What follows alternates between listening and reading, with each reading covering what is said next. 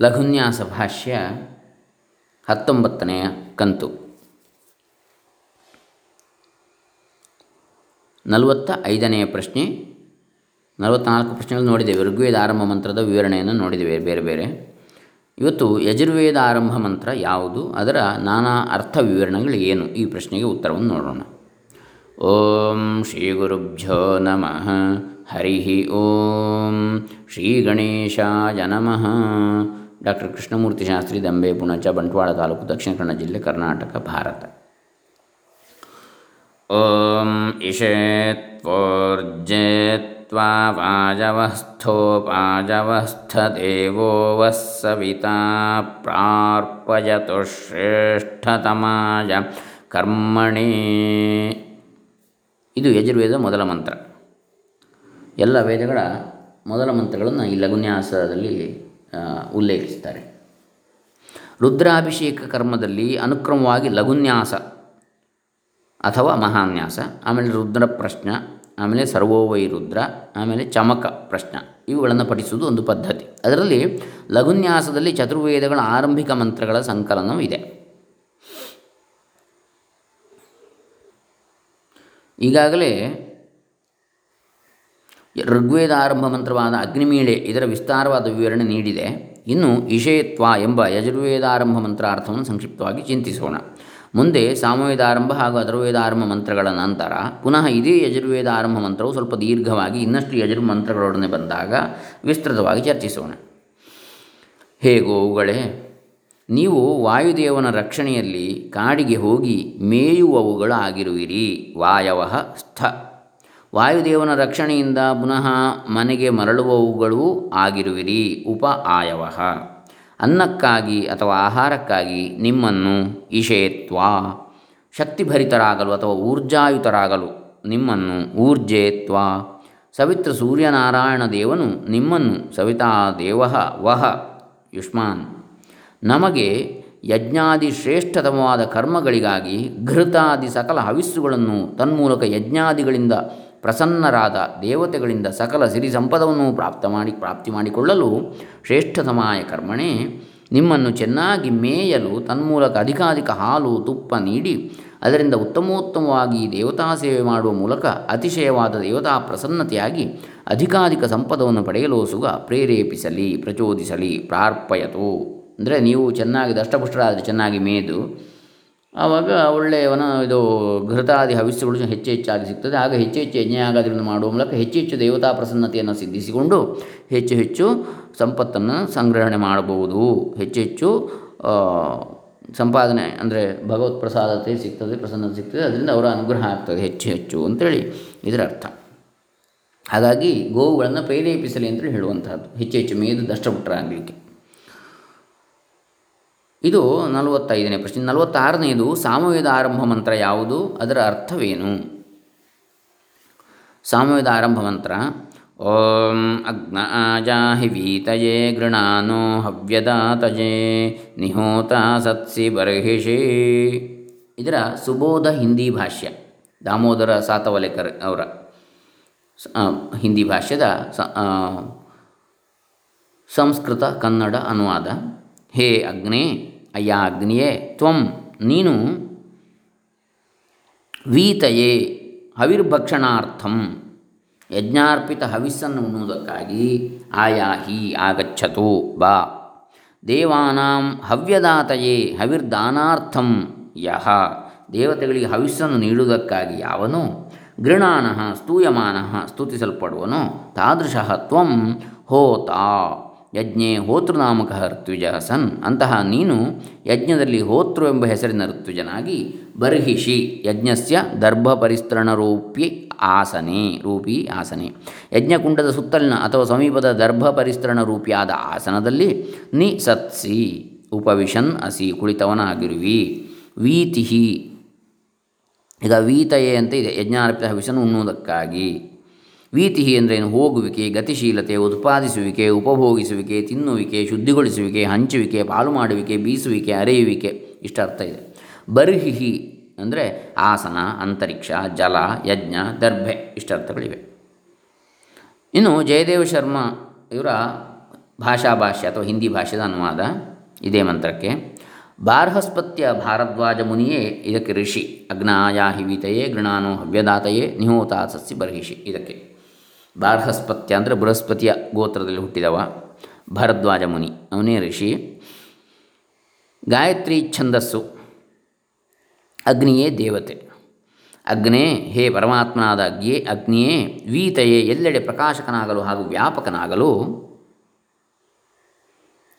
ಹವ್ಯದಾತಯೇ, ಹವ್ಯ ದಾನ ಮತ್ತು ಭೋಗಯೋಗ್ಯ ಪದಾರ್ಥಗಳನ್ನು ಪ್ರದಾನ ಮಾಡಲು ನೀನು ಆಯಾಹಿ ಆಗಮಿಸು, ಬಾ. ನೀನು ಗೃಣಾನಃ ಸ್ತುತಿ ಮಾಡಲು ಯೋಗ್ಯವಾದ ಹೋತ. ಸಕಲ ಸುವಸ್ತುಗಳನ್ನು ನೀಡುವವನಾಗಿ ಯಜ್ಞದಲ್ಲಿ ಆಸನದ ಮೇಲೆ ಹೋತೃವಿನ ಸಮಾನನಾಗಿದ್ದು, ಬರ್ಹಿಷಿ ಯಜ್ಞ ಅಥವಾ ಆತ್ಮ ಅಥವಾ ಬ್ರಹ್ಮಾಂಡದಲ್ಲಿ ನಿಸತ್ಸಿ ವಿರಾಜಮಾನನಾಗಿದ್ದಿ.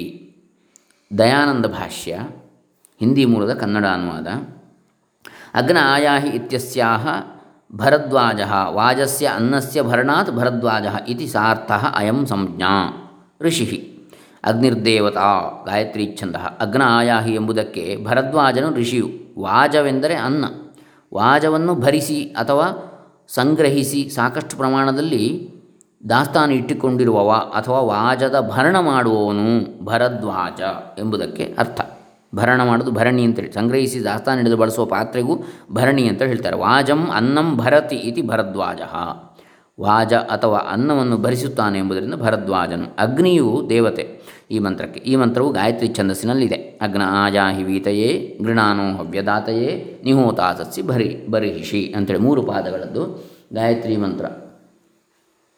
ಎಂಟೆಂಟು ಅಕ್ಷರಗಳ ಮೂರು ಪಾದ. ಎಂಟುನೂರಲ್ಲಿ ಇಪ್ಪತ್ನಾಲ್ಕು ಅಕ್ಷರ. ಈ ಛಂದಾರ್ಚಿಕವೆಂಬ ಸಾಮವೇದದ ಪ್ರಥಮ ಭಾಗದಲ್ಲಿ ಮೂರು ಪರ್ವಗಳಿವೆ. ಆಗ್ನೇಯ, ಐಂದ್ರ ಹಾಗೂ ಪಾವಮಾನ ಅಂಥೇಳಿ. ಚಂದಾರ್ಚಿಕ ಪರ್ವ ಚಂದಾರ್ಚಿಕ ಪರ್ವ ಚಂದಾರ್ಚಿಕವೆಂಬಂತಹ ಪ್ರಥಮ ಭಾಗ ಸಾಮವೇದದ್ದು. ಅದರಲ್ಲಿ ಮೂರು ಪರ್ವಗಳು ಆಗ್ನೇಯ, ಐಂದ್ರ, ಪಾವಮಾನ. ಇವುಗಳಲ್ಲಿ ಮೊದಲನೇದಾದ ಆಗ್ನೇಯ ಪರ್ವದಲ್ಲಿ ನೂರ ಹದಿನಾಲ್ಕು ಮಂತ್ರಗಳಿವೆ. ಇವುಗಳಲ್ಲಿ ವಿಶೇಷವಾಗಿ ಅಗ್ನಿಪದ ವಾಚ್ಯನಾದ ಪರಮಾತ್ಮನ ವರ್ಣನೆ ಇದೆ.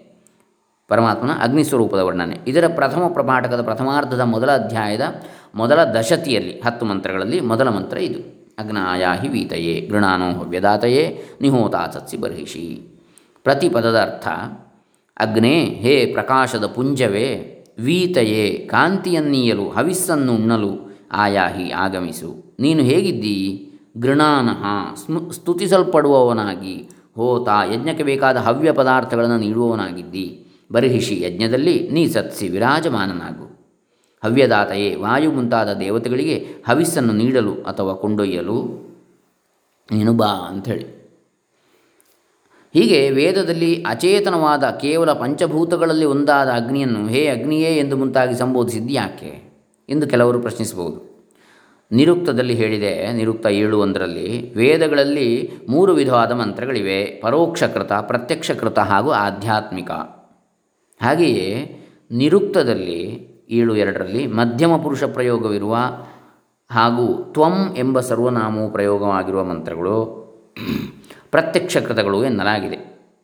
ಮಧ್ಯಮ ಪುರುಷ ಅಂದರೆ ನಾನು ಅವನು ಪ್ರಥಮ, ನಾನು ಉತ್ತಮ, ನೀನು ಮಧ್ಯಮ, ಅವನು ಪ್ರಥಮ. ಇದು ಪುರುಷಗಳು, ಪ್ರಥಮ ಪುರುಷ ಅಂದರೆ ಅವನು. ಇನ್ನು ಮಧ್ಯಮ ಪುರುಷ ಅಂದರೆ ನೀನು ತ್ವಂವಾಚಕ ತದ್ವಾಚಕ, ತ್ವಂವಾಚಕ. ಆಮೇಲೆ ಉತ್ತಮ ಪುರುಷ ಅಂದರೆ ನಾನು, ಮದ್ವಾಚಕ. ಹಾಗಾಗಿ ಈ ತ್ವಂ ಎನ್ನತಕ್ಕಂಥ ಪ್ರಯೋಗ ಅಥವಾ ಮಧ್ಯಮ ಪುರುಷ ಪ್ರಯೋಗ ಇರುವಂತಹ ಮಂತ್ರಗಳೆಲ್ಲ ಅಲ್ಲಿ ಸರ್ವನಾಮ ಪ್ರಯೋಗ ಆಗಿರುವ ಮಂತ್ರಗಳು ಅಂತಹ. ಅದೆಲ್ಲ ಪ್ರತ್ಯಕ್ಷ ಕೃತಗಳು ಅಂತ, ನೀನು ನೀನು ಅಂತ ಭಗವಂತನನ್ನು ಹೇಳುವಂಥದ್ದು, ಎದುರು ಕಾಣ್ತಾ ಇರೋ ಭಗವಂತನನ್ನು ಹೇಳುವಂಥದ್ದು. ಎಲ್ಲಿಯೋ ಇರುವ ಭಗವಂತನನ್ನು ಹೇಳಲಿಕ್ಕೆ ಆಗೋದಿಲ್ಲ, ನೀನು ಅಂಥೇಳಿ ಅವನು ಅಂತ ಹೇಳ್ತಾರೆ, ಎಲ್ಲೋ ಇರುವಂಥ ಭಗವಂತನನ್ನು ಹೇಳೋದಿದ್ದರೆ ಈಗ ಪ್ರತ್ಯಕ್ಷ ಕಾಣ್ತಾ ಇದೆ ಅಂದರೆ ಅರ್ಥ ಏನು? ತ್ವಂ. ಅದು ಪ್ರತ್ಯಕ್ಷಕೃತ ಮಂತ್ರಗಳು ಅಂತ, ಮಧ್ಯಮ ಪುರುಷ ಪ್ರಯೋಗ ಇರತಕ್ಕಂಥ ಮಂತ್ರಗಳು. ಇದಕ್ಕಾಗಿಯೇ ವೇದದಲ್ಲಿ ಅಗ್ನಿಯೇ ಮುಂತಾದ ಪ್ರತ್ಯಕ್ಷ ಗೋಚರವಾದ ವ್ಯಾವಹಾರಿಕ ದೇವತೆಗಳಿಗೆ ಮಧ್ಯಮ ಪುರುಷ ಪ್ರಯೋಗ ಹಾಗೂ ನೀನು ಎಂಬ ಸರ್ವನಾಮದಿಂದ ಸಂಬೋಧಿಸಿ ವರ್ಣಿಸಲಾಗಿದೆ. ಇದೊಂದು ವೈದಿಕ ಶೈಲಿಯಾಗಿದೆ. ಅಗ್ನಿಯನ್ನು ಅಗ್ನಿಕುಂಡಕ್ಕೆ ಆಹ್ವಾನಿಸಲು ಹಾಗೂ ಯಜ್ಞಾರ್ಪಿತ ಹವಿಸ್ಸನ್ನು ತನ್ಮೂಲಕ ವಾಯುವೆ ಮುಂತಾದ ಇತರ ದೇವತೆಗಳಿಗೆ ತಲುಪಿಸಲು ಅಥವಾ ಸ್ವತಃ ಭಕ್ಷಿಸಲು ಅಗ್ನಿಯನ್ನು ಸಂಬೋಧಿಸಲಾಗಿದೆ ಎಂಬುದು ಇದರ ತಾತ್ಪರ್ಯ. ಆ ಅಗ್ನಿ ಎಂಥವನು ಬೆಂಕಿಯು ಹೇಗಿದೆ, ಅವನ ಸ್ತುತಿಯು ಸರ್ವತ್ರ ಕಾಣುತ್ತದೆ. ಅಗ್ನಿಯಾದಿ ಜಡ ಪದಾರ್ಥಗಳ ಸ್ತುತಿಯಿಂದ ಏನು ಫಲ? ಹೇಗೆ ಪರಮೇಶ್ವರನ ಸ್ತುತಿ ಅಥವಾ ಗುಣಗಳ ಪ್ರಶಂಸೆಯಿಂದ ಆತನಲ್ಲಿ ಶ್ರದ್ಧೆ ಉಂಟಾಗುತ್ತದೋ? ಹಾಗೆಯೇ, ಅಗ್ನಿಯಾದಿ ಜಡವಸ್ತುಗಳ ಗುಣವರ್ಣನೆಯಿಂದ ಆ ಗುಣಗಳ ಮೂಲಕ ಉಪಕಾರ ಪಡೆಯುವ ಶ್ರದ್ಧೆ ಅಥವಾ ವಿಶ್ವಾಸ ಉಂಟಾಗ್ತದೆ. ಅಂದರೆ ಹೋಮಾದಿಗಳಿಂದ ಏನು ಲಾಭ? ಶಿಲ್ಪಾದಿ ಕಲೆಗಳಲ್ಲಿ ಚಿನ್ನ, ಬೆಳ್ಳಿ, ಕಬ್ಬಿಣ, ಹಿತ್ತಾಳೆ ಮುಂತಾದ ಲೋಹಗಳ ಕೆಲಸಗಳಲ್ಲಿ ಅಗ್ನಿಯು ಹೇಗೆ ಉಪಕಾರಿ ಇತ್ಯಾದಿಗಳು ತಿಳಿಯುತ್ತವೆ. ಆದ್ದರಿಂದ ಗುಣ ಸಂಕೀರ್ತನೆಯು ವ್ಯರ್ಥವಲ್ಲ. ಅದಕ್ಕೆ ಹೇಳ್ತಾರೆ ವಚನೇಕಾದರಿದ್ರತಾ ಅಂಥೇಳಿ. ಪ್ರಿಯವಾಕ್ಯ ಪ್ರಧಾನೇನ ಸರ್ವೇ ತುಷ್ಯಂತಿ ಜಂತವ ತಸ್ಮಾತ್ ತದೇವ ವಕ್ತವ್ಯಂ ವಚನೆ ಕಾದರಿದ್ರತ ಮಾತಿನಲ್ಲಿ ಏನು ದಾರಿದ್ರ್ಯ ಇದೆ ನಿನಗೆ? ಏನು ಖರ್ಚಾಗ್ತದೆ? ಹೇಳಿದರೆ ಸ್ವಲ್ಪ ಒಳ್ಳೆಯ ಮಾತುಗಳನ್ನು. ಪ್ರಿಯವಾಕ್ಯ ಪ್ರಧಾನೇನ ಸರ್ವೇ ತುಷ್ಯಂತಿ ಜಂತವಹ. ಎಲ್ಲ ಜೀವಿಗಳು ಕೂಡ ಪ್ರಿಯವಾದ ಮಾತುಗಳಿಂದ ಪ್ರಿಯವಾಕ್ಯ ಪ್ರಧಾನೇನ ಸ ತುಷ್ಯಂತಿ ಎಲ್ಲ ಖುಷಿ ಪಡ್ತವೆ. ಸರ್ವೇ ತುಷ್ಯಂತಿ ಜಂತವಹ. ತೋಷಗೊಳ್ತವೆ, ಸಂತೋಷಗೊಳ್ತವೆ. ತಸ್ಮಾತ್ ತದೇವ ವಕ್ತವ್ಯ. ಹಾಗಾಗಿ ಪ್ರಿಯವಾದ ಮಾತುಗಳನ್ನೇ ಯಾವಾಗಲೂ ಆಡಬೇಕು. ವಚನೇ ಕಾದರಿದ್ರತ. ನಿನಗೆ ಮಾತಿನಲ್ಲಿ ಬಡತನ ಏನಿದೆ? ಬೇರೆ ಏನು ಖರ್ಚಾಗ್ತದೆ? ಮಾತಾಡಿದರೆ. ಏನಿಲ್ಲದಿದ್ರು ಮಾತಾದರೂ ಸರಿಯಾಗಿ ಹೇಳ್ಬೋದಲ್ಲ, ಚೆನ್ನಾಗಿ ಆಡ್ಬೋದಲ್ಲ ಅಂಥೇಳಿ. ಅದಕ್ಕೆ ಇನ್ನೊಂದು ಹೇಳ್ತಾರೆ, ಸತ್ಯಂ ಬ್ರೂಯಾತ್, ಪ್ರಿಯಂ ಬ್ರೂಯಾತ್, ನ ಬ್ರೂಯಾತ್, ಸತ್ಯಮ ಪ್ರಿಯಂ. ಅಂದರೆ ಸತ್ಯವನ್ನೇ ಹೇಳಬೇಕು, ಪ್ರಿಯವನ್ನೇ ಹೇಳಬೇಕು. ಹ್ಞೂ ಹಾಗಂತೇಳಿ ಪ್ರಿಯ ಅಂತೇಳಿ ಹೇಳಿ ಅಸತ್ಯವನ್ನು ಹೇಳಬಾರ್ದು. ಇದು ಖುಷಿಯಾಗ್ತದೆ ಅವನಿಗೆ ಈ ಮಾತನ್ನು ಹೇಳಿದರೆ ಅಂತೇಳಿ ಸುಳ್ಳು ಹೇಳಬಾರ್ದು. ಸತ್ಯಂ ಬ್ರೂಯಾತ್ ಪ್ರಿಯಂ ಬ್ರೂಯಾತ್ನ ಬ್ರೂಯಾತ್ ಸತ್ಯಂ ಅಪ್ರಿಯಂ. ಆಮೇಲೆ ಪ್ರಿಯಂಚ ನಾನೃತಂ ಬ್ರೂಯಾತ್ ಏಷಧರ್ಮ ಸನಾತನ. ಈಗ ಅಪ್ರಿಯ ಸತ್ಯವನ್ನು ಹೇಳಬಾರ್ದು. ಕಂಡದನ್ನು ಕಂಡಾಗ ಹೇಳಿದರೆ ಕೆಂಡದಂತಹ ಸಿಟ್ಟು ಬರ್ತದೆ. ಅಥವಾ ಇನ್ನೊಬ್ಬರಿಗೆ ಬೇಸರ ಮಾಡುವಂತಹ ಸತ್ಯವನ್ನು ಹೇಳಬಾರದು. ಸತ್ಯಂ ಬ್ರೂಯಾತ್, ಪ್ರಿಯಂ ಬ್ರೂಯಾತ್, ನ ಬ್ರೂಯಾತ್, ಸತ್ಯಂ ಅಪ್ರಿಯಂ. ಪ್ರಿಯಂಚ ನ ಅನೃತಂ ಬ್ರೂಯಾತ್. ಹಾಗಂತೇಳಿ ಪ್ರಿಯವಾಗ್ತದೆ, ಇನ್ನೊಬ್ಬರಿಗೆ ಖುಷಿ ಆಗ್ತದೆ ಸುಳ್ಳನ್ನು ಕೂಡ ಹೇಳಬಾರ್ದು. ಏಷ ಧರ್ಮ ಸನಾತನ ಅಂತೇಳಿ. ಹೀಗೆ ಸತ್ಯ ಮತ್ತು ಪ್ರಿಯ ಅಥವಾ ಅದಕ್ಕೆ ಯಾವ ರೀತಿ ನಾವು ವರ್ತಿಸಬೇಕನ್ನತಕ್ಕಂಥದ್ದು ಇರಲಿ. ಈಗ ಇಲ್ಲಿ ಏನು ಹೇಳ್ತಾರೆ ಅಂದರೆ ಇದರಿಂದ ಏನು ಪ್ರಯೋಜನ? ಗುಣ ಸಂಕೀರ್ತನೆ ವ್ಯರ್ಥವಲ್ಲ. ಸ್ತುತಿ ಮಾಡಿದರೆ ಕೆಲಸ ಆಗ್ತದೆ. ಹೊಗಳಿದರೆ. ಈ ಮಂತ್ರಕ್ಕೆ ಅಗ್ನಿಯು ದೇವತೆಯು. ಅರ್ಥಾತ್ ಇದರಲ್ಲಿ ಅಗ್ನಿಯ ವರ್ಣನೆ ಅಥವಾ ಸ್ತುತಿ ಇದೆ. ಇದರಲ್ಲಿ ಅಗ್ನಿ ಶಬ್ದವು ಮುಖ್ಯ ಭೂಮಿಕೆಯಲ್ಲಿದ್ದು ಅದು ಪರಮಾತ್ಮನ ವಾಚಕವೇ ಆಗಿದೆ. ಹಾಗಾಗಿ ಈಶ್ವರ ಪರವಾದ ಶ್ಲೇಷಾಲಂಕಾರಿಕ ಅರ್ಥಗಳಿಂದ ಶ್ಲೇಷಾಲಂಕಾರ ಅಂದರೆ ನಾನಾ ಅರ್ಥ ಶಬ್ದವಿನ್ಯಾಸ ಶ್ಲೇಷ. ಅಗ್ನಿಗೆ ಬೆಂಕಿ ಅನ್ನುವ ಒಂದು ಅರ್ಥ ಇದ್ದರೆ ಇನ್ನೊಂದು ಏನು ಅವನು ಭಗವಂತ ಎನ್ನುವ ಅರ್ಥವೂ ಇದೆ. ಅಗ್ರೇನೀಯತೆ ಅನೇನ ಇತಿ. ಮುಂದಕ್ಕೊಯ್ಯುವವನು ನಮ್ಮನ್ನು ಎಲ್ಲಿಗೆ? ಮೋಕ್ಷದ ಕಡೆಗೆ. ಅವನು ಪರಮಾತ್ಮ. ಹಾಗಾಗಿ ಈ ಶ್ಲೇಷಾಲಂಕಾರಿಕ ಅರ್ಥಗಳಿಂದ ಈ ಕೆಳಗಿನ ಆಶಯ ಬರ್ತದೆ. ಹೇ ಅಗ್ನೇ, ಪ್ರಕಾಶಮಯನೇ ಬೆಳಗುವವನೇ, ನೀನು ನಮ್ಮ ಬರ್ಹಿಷಿ ಯಜ್ಞದಲ್ಲಿ ಅಥವಾ ಜ್ಞಾನರೂಪ ಜ್ಞಾನಯಜ್ಞರೂಪಿ ಧ್ಯಾನದಲ್ಲಿ ಆಯಾಹಿ ಪ್ರಾಪ್ತನಾಗು, ಆಗಮಿಸು, ಬಾ. ಗೃಣಾನಃ ನೀನು ಸ್ತುತಿಸಲ್ಪಡುವವನು. ಹೋತಾ ಸರ್ವರಿಗೂ ಸಕಲವನ್ನು ನೀಡುವ ದಾತಾರನೂ ಆಗಿರುವೆ. ನೀ ಸತ್ಸಿ ವಿರಾಜಮಾನನಾಗು. ಯಾಕಾಗಿ? ವೀತಯೇ, ನಮ್ಮ ಹೃದಯದಲ್ಲಿ ಪ್ರಕಾಶಿಸಲು. ಹಾಗೂ ಹವ್ಯದಾತಯೇ, ಭಕ್ತಿ ಎಂಬ ಫಲವನ್ನು, ಭಕ್ತಿ ಎಂಬ ಫಲವನ್ನು ನಮಗೆ ನೀಡುವುದಕ್ಕಾಗಿ. ವೇದಗಳಲ್ಲಿ ಸುಮಾರಾಗಿ ಅಲ್ಲಲ್ಲಿ ಶ್ಲೇಷಾಲಂಕಾರ ಪ್ರಯೋಗವು ಕಾಣಬರುವುದರಿಂದ ಎರಡು ಅರ್ಥಗಳು ಪ್ರಧಾನವಾಗಿದ್ದರೂ ಅದರಲ್ಲಿ ಪರಮಾತ್ಮಪರ ಅರ್ಥವು ಪ್ರಮುಖವಾಗಿದೆ. ಯಾಕೆಂದರೆ ಕಠೋಪನಿಷತ್ತು ಎರಡು ಐದರಲ್ಲಿ ಸರ್ವೇ ವೇದಾಯತ್ ಪದಮಾಮನಂತಿ ಸಮಸ್ತ ವೇದಗಳು ಯಾವ ಪರಮಪದವನ್ನು ನಾನಾ ಪ್ರಕಾರವಾಗಿ ಮನನ ಮಾಡುತ್ತವೆಯೋ ಮನನಾಥ ತ್ರಾಯದೇ ಇತಿ ಮಂತ್ರ, ಮನನ ಮಾಡಿದರೆ ರಕ್ಷಿಸುವಂಥದ್ದೇ ಮಂತ್ರ. ಅದು ಓಂಕಾರವೇ ಆಗಿದೆ. ಹಾಗೆಯೇ ಯೋಗಶಾಸ್ತ್ರದ ಪ್ರಕಾರ ಓಂಕಾರವು ಪರಮಾತ್ಮ ವಾಚಕವಾಗಿದೆ ಹಾಗಾಗಿ ಅಗ್ನಿಯಾದಿ ಪದಗಳನ್ನು ಪರಮಾತ್ಮ ವಾಚಕವಾಗಿ ಪರಿಗ್ರಹಿಸಿದರೆ ಇಡೀ ವೇದವು ಪರಮಾತ್ಮನನ್ನೇ ವರ್ಣಿಸಿ ಸ್ತುತಿಸುತ್ತವೆ ಅಂತೇಳಿ ಹೇಳ್ಬೋದು. ವಾಸ್ತವವಾಗಿ ಪ್ರಕಾಶಾದಿ ಯಾವ ದಿವ್ಯ ಗುಣಗಳಿವೆಯೋ ಅವು ಪರಮಾತ್ಮನಲ್ಲಿ ಅಸೀಮ ಅಪರಿಮಿತವಾಗಿವೆ. ಸೀಮೆ ಇಲ್ಲ ಅದಕ್ಕೆ. ಅದಕ್ಕಾಗಿ ಅಗ್ನಿಯಾದಿ ಶಬ್ದಗಳ ಮುಖ್ಯಾರ್ಥವು ಪರಮಾತ್ಮನೇ ಆಗಿದೆ. ಅದರ ಒಂದು ಮಿತಿ ಈ ಬೆಳಕು ಎನ್ನುವಂಥದ್ದು, ಈ ಅಗ್ನಿ ಎನ್ನುವಂಥದ್ದು. ಅದು ಅಮಿತ ಅಗ್ನಿ ಮಿತಿ ಇಲ್ಲದ್ದು, ಯಾವುದು ಪರಮಾತ್ಮ. ಆದರೆ ಅಂತಹ ಪ್ರಕಾಶಾದಿ ಗುಣಗಳು ಸಸೀಮ ಅಥವಾ ಮಿತಿ ಉಳ್ಳವುಗಳಾಗಿ, ಸೀಮಾ ಸಹಿತವಾಗಿ, ಸಸೀಮವಾಗಿ, ಅಗ್ನಿಯೇ ಮುಂತಾದ ಭೌತಿಕ ಪದಾರ್ಥಗಳಲ್ಲಿ ಕಿಂಚಿದ ಅಂಶವಾಗಿರುವುದರಿಂದ ಅಂತಹ ಭೌತಿಕ ವಸ್ತುಗಳು ದೇವತೆ ಎನಿಸಿವೆ. ಹೀಗಾಗಿ ಭಾಗಶಃ ಗುಣವಿಶೇಷಗಳಿಂದ ಕೂಡಿದ ನಾನಾ ದೇವತೆಗಳ ಸ್ತುತಿ, ವರ್ಣನೆ ಆದಿ ರೂಪಿ ಸಮಗ್ರ ವೇದವು ಪೂರ್ಣತ್ವದಿಂದ ಪರಮಾತ್ಮನನ್ನೇ ಪೊಗಳುವುದಾದರೂ ಆಯಾಯ ಯೌಗಿಕ ಅರ್ಥಪರ ಭೌತಿಕಾರ್ಥಗಳು ಸಾಂದರ್ಭಿಕವಾಗಿ ಸ್ವೀಕರಣೀಯವೇ ಆಗಿವೆ. ಈ ರೀತಿಯಿಂದ ಮಂತ್ರದಲ್ಲಿ ವಿವರಿಸಲ್ಪಟ್ಟ ಪ್ರಧಾನ ವಿಷಯ ಅಥವಾ ವಸ್ತು ಅಥವಾ ವ್ಯಕ್ತಿ ಅಥವಾ ಪದಾರ್ಥವನ್ನು ದೇವತೆ ಎಂದು, ಆ ಮಂತ್ರದ ಅರ್ಥವನ್ನು ಕಂಡವನು ಋಷಿಯೆಂದು ಮಂತ್ರ ಪ್ರತಿಪಾದ್ಯ ದೇವತೆಯ ಮಂತ್ರದ ಅರ್ಥವನ್ನು ಕಂಡವನು ಮಾತ್ರ ಅಲ್ಲ, ಆ ಮಂತ್ರವನ್ನೇ ಕಂಡವನು ಕೂಡ ಋಷಿಯೇ.